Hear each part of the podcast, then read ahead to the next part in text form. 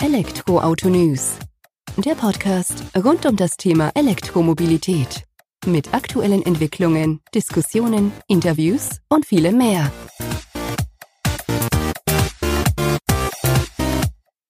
Ich bin Sebastian und freue mich, dass du bei der aktuellen Folge des Elektroauto-News.net Podcast eingeschaltet hast. In der heutigen Folge setzen wir uns mal wieder mit der E-Mobilität auseinander. Wie soll das auch anders sein? Mittlerweile sind wir bei Folge 30 des Podcasts angelangt. Sozusagen ein kleines Jubiläum. Für mich zunächst als Versuchsballon im Dezember 2018 gestartet, hat sich der Podcast als feste Größe im Wochenprogramm unseres Portals etabliert. War erst einmal geplant, 20 Folgen aufzunehmen, um dann ein Fazit zu ziehen, habe ich mich dann doch schnell entschlossen, zumindest mal ein komplettes Jahr durchzuziehen. Und dich, wenn möglich, jede Woche mit einer neuen Folge des Elektroauto-News.net Podcasts zu versorgen. Nachdem die vergangene Woche das E4-Festival am Hockenheimring ein Thema war und wir die Woche zuvor über Brennstoffzellenautos gesprochen haben, dreht sich diese Ausgabe alles um den Spaß am E-Auto. Denn Elektroautos sind nicht nur gut für die Umwelt, sondern können auch Spaß machen. Und genau darauf möchte ich in dieser Folge eingehen. Eigene Erfahrungen sammeln und E-Mobilität erleben. Wodurch lässt sich der Spaß am E-Auto besser belegen als durch Erfahrungen, welche man selbst gesammelt hat? Durch fast nichts. Daher vorab die Empfehlung, selbst mal in ein Elektroauto einzusteigen, fahren und einfach begeistert zu sein. Denn in der Tat ist Autofahren nicht gleich E-Autofahren. Über meine eigenen Erfahrungen habe ich hier im Portal sowie im Podcast schon des Öfteren berichtet. Dabei ist es ganz egal, ob es nun ein verhältnismäßig kleines Fahrzeug wie der Renault Zoe, Nissan Leaf oder Smart war, welchen ich gefahren bin, oder eben ein Mitsubishi Outlander, Range Rover Vogue P400e Plug-in Hybrid, als auch zuletzt der Jaguar I-Pace als reines E-Fahrzeug.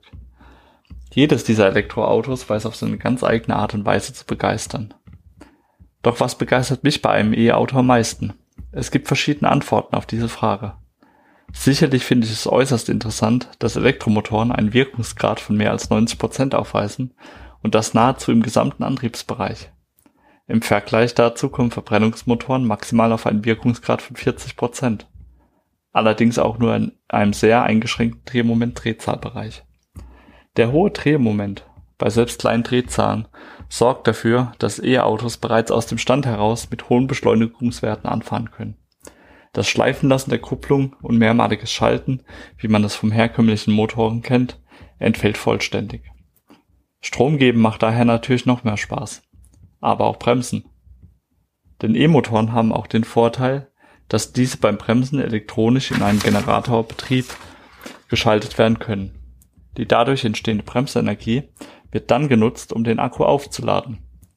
In der Fachsprache wird dies als Rekuperation bezeichnet. Hierdurch ergibt sich in Verbindung mit den hohen Wirkungsgraden ein deutlich geringerer Energieverbrauch von Elektrofahrzeugen im Vergleich zu den konventionellen Fahrzeugen. Sprich, wenn ich bremse, gewinnt mein E-Auto an Reichweite. Sicherlich nicht sonderlich viel, aber ein paar Kilometer kommen so im Alltag schon zusammen. Zwei weitere Punkte gibt es noch, welche mir Freude und Spaß beim E-Autofahren bereiten. Elektroautos sind leise. Dies ist der erste Punkt. Denn im direkten Vergleich zu Fahrzeugen mit Verbrennungsmotoren überzeugen E-Fahrzeuge mit einer sehr niedrigen Lautstärke selbst beim Fahren mit hohen Geschwindigkeiten werden Fahrer und Insassen mit einer niedrigen Geräuschkulisse verwöhnt. Bei hohen Geschwindigkeiten ist der Effekt wegen der zunehmenden Abrollgeräusche der Reifen noch gegeben, aber eben nicht mehr ganz so durchschlagend. Unschlagbar sind dann aber auch die Gesichter Außenstehender, wenn man mit einem Schiff wie dem Mitsubishi Outlander Plug-in Hybrid oder dem Range Rover Vogue P400e Plug-in Hybrid beinahe lautlos um die Ecke rollt. Hätte man so nicht erwartet. Der letzte Punkt betrifft die eigene Geldbörse. Denn diese wird durch ein E-Auto geschont. Zumindest in puncto Wartungskosten. Die Wartungsfreiheit von Elektroautos zeichnet sich schon dadurch aus, dass Baugruppen wie Tank, Benzinpumpe, Öl, Öltank, Auspuffsystem, Anlasser, Lichtmaschine, Starterbatterie, Katalysator sowie Schaltgetriebe gänzlich fehlen. Alles Bauteile, bei denen schon mal kein Schaden auftreten kann und somit keine Kosten entstehen. Auch die Bremsen werden beim E-Auto deutlich weniger beansprucht, da hier die Rekuperation der Bremsunterstützung zum Tragen kommt. Dies wirkt sich wiederum auf die Bremsbeläge und deren Lebensdauer aus. Alleine vom Serviceaufwand und möglichen Folgekosten siegt das Elektrofahrzeug deutlich gegenüber Diesel und Benziner. Verfechter der E-Mobilität, Erfahrungen aus deren Leben. Aber nicht nur ich selbst habe meine Freude an E-Autos. Auch anderen geht es so. Händlern, Veranstaltern und Hersteller. Beispiele hierfür gibt es wahrlich genug. Beginnen wir doch bei Louis Palmer, Gründer der Wave Trophy. 2011 mit 23 Teilnehmern gestartet ist die Wave im vergangenen Jahr auf über 150 Teilnehmer angewachsen, welche bei zwei Rallyes in Österreich und der Schweiz elektrifiziert unterwegs waren. Das Besondere dabei, es waren nicht nur E-Autos, sondern auch Elektromotorräder und E-Bikes am Start. Und wie Louis im Gespräch zu verstehen gab, wird man einige dieser Teilnehmer auch 2019 wiedersehen.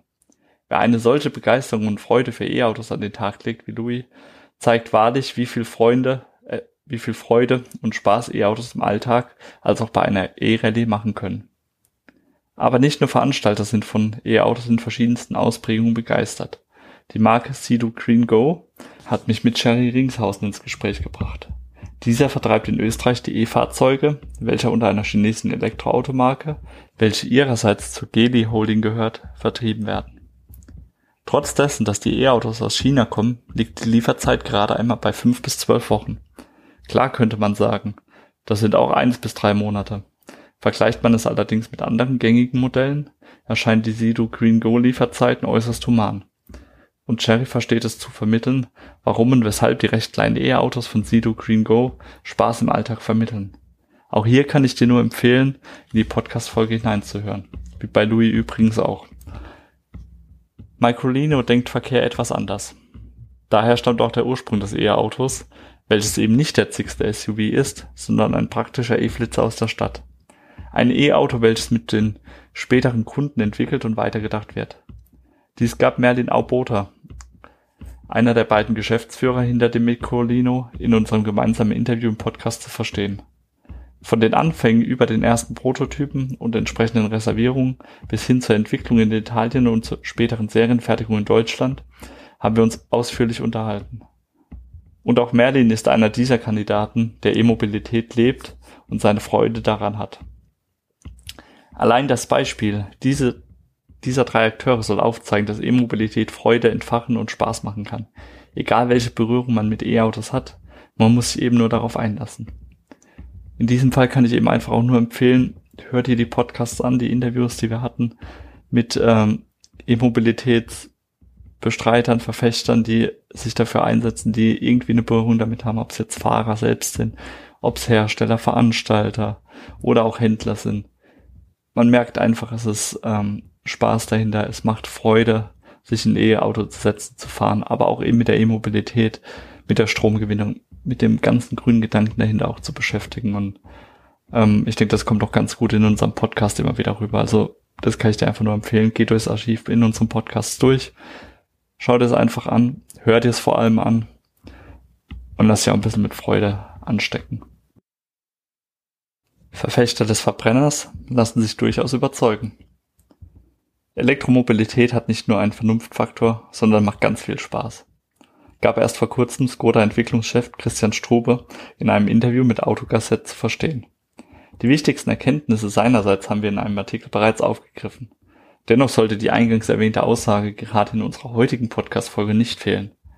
Für Kunden, die lange Strecken aber dennoch auch elektrisch fahren wollen, sei ein Plug-in-Hybrid eine sinnvolle Angelegenheit, gab Strube im Interview zum Besten.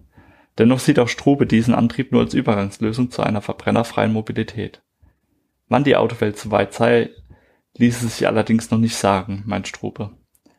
Denn wir, denn wir befinden uns gerade am Start des E-Mobilitätszeitalters. Aber auch echte Verbrennerfans, wie Oliver Blume, CEO von Porsche, scheinen sich von der E-Mobilität überzeugen zu lassen. Blume macht dies am ersten eigenen E-Auto von Porsche fest. Denn, dass sich der Porsche Taycan wie ein echter Porsche fährt, weiß Blume nach seiner Testfahrt auf der Rennstrecke in Italien zu bestätigen. Insbesondere der tiefe Schwerpunkt gegenüber dem Porsche 911 durch die Batterien im Unterboden wirke sich positiv auf das Fahrverhalten aus. Der Taycan liegt hierdurch satter auf der Straße. Zudem regeln wir fünfmal schneller als ein Verbrenner, haben keine Kupplung und keine Kardanwelle. So Blume weiter. In Verbindung mit dem Fahrwerk-Know-how sei dies ein Riesenvorteil für Porsche, vor allem bei der Fahrdynamik in den Kurven. Sprich, der Taycan beweist auf voller Linie oder auf ganzer Linie dass ein E-Porsche genau die Leistung, vielleicht sogar noch ein bisschen mehr äh, bringen kann, wie ein klassischer Porsche 911. Ist definitiv eine Ansage. Und dann ist doch die Frage, welche Argumente gegen E-Mobilität gibt es da eigentlich noch? Shownotes und Outro. In die Shownotes habe ich dir noch ein paar Links und Ressourcen rund um Freude an der E-Mobilität gepackt, die dir dabei helfen, das Ganze ein wenig zu vertiefen. Bevor die Folge zu Ende ist, noch eine Bitte. Sollte dir diese gefallen haben, dann freue ich mich über eine Bewertung bei iTunes, Spotify und Co. oder eben dort, wo du unseren Podcast hörst. Auch für deine Fragen, Kritik, Anregungen bin ich offen und freue mich, wenn du mir die zukommen lässt. Das heißt jetzt auch über unser Kontaktformular unter dem Beitrag zu dieser Podcast oder anderen Podcast-Folgen. Einfach, dass wir ein bisschen besser erfahren können, was dich eigentlich interessiert. Was willst du über E-Mobilität erfahren? Was ist dir wichtig? Was willst du, dass wir uns anschauen und hier im Podcast oder auf unserem Portal behandeln? Würde mich freuen, wenn du dich dazu meldest. Es bleibt mir jetzt auch nicht mehr viel zu sagen, außer und nun bis zum nächsten Mal. Ciao.